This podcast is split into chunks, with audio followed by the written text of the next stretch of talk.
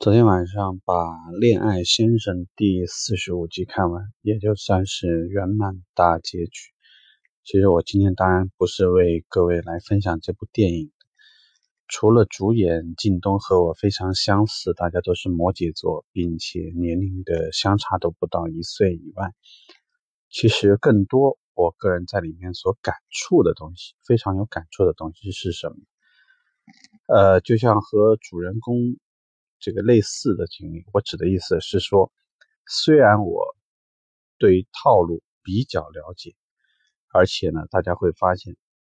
大家我们在节目里面的四百多集，可能里面有大量的东西都和套路、和如何分析对方、和怎么去引导对方有关系。但是说实话，我本人是非常讨厌套路的，这个和主人公有一些相似之处。所以我想跟大家说的更多的是，其实这个世界呢，可能套路太多，技巧也太多。呃，从我节目的收听呢，其实也可以看到，也会有很多听友其实对套路是非常感兴趣的。呃，但是真正意义上来说，这个就好像连续剧里面所传递的那种感觉，其实只有真诚，只有真心。才是真正意义上能够让别人，呃，最最认同的。因为毕竟讲，就好像我们说这个一个谎言，你必须要用另外一个谎言去圆一样。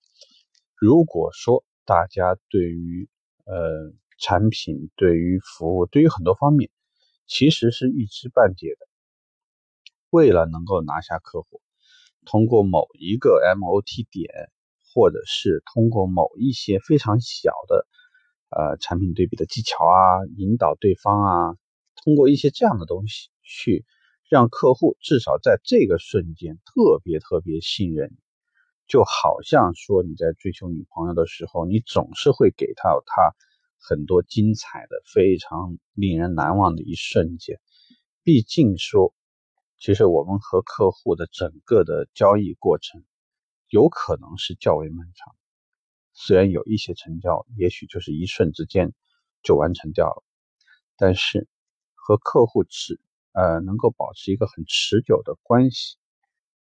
呃或者说呢，在很长的一段时间，你都希望说，在你所在的地方，这些客户的资源能够人家真心实意的能够帮你传播，帮助你，呃，在未来很多工作当中。给予支持和帮助，真的都要靠真诚，靠真心。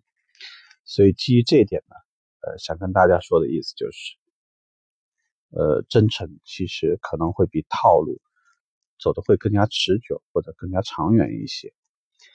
呃，今天可能说的这个话题，对于你提升技巧是没有什么用处的，但是我希望呢。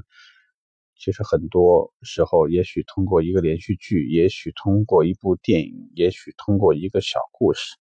它所传递的东西，其实我觉得应该还是基于更加正向、正能量的东西。也许这样的东西呢，对于大家来讲，才是真正意义上，呃，能够终身受益的东西。OK，这个话题我们简单聊这。如果你没有看，如果你有时间，呃，可以看一看。呃，算是一部不错的广告联播吧。OK，拜拜。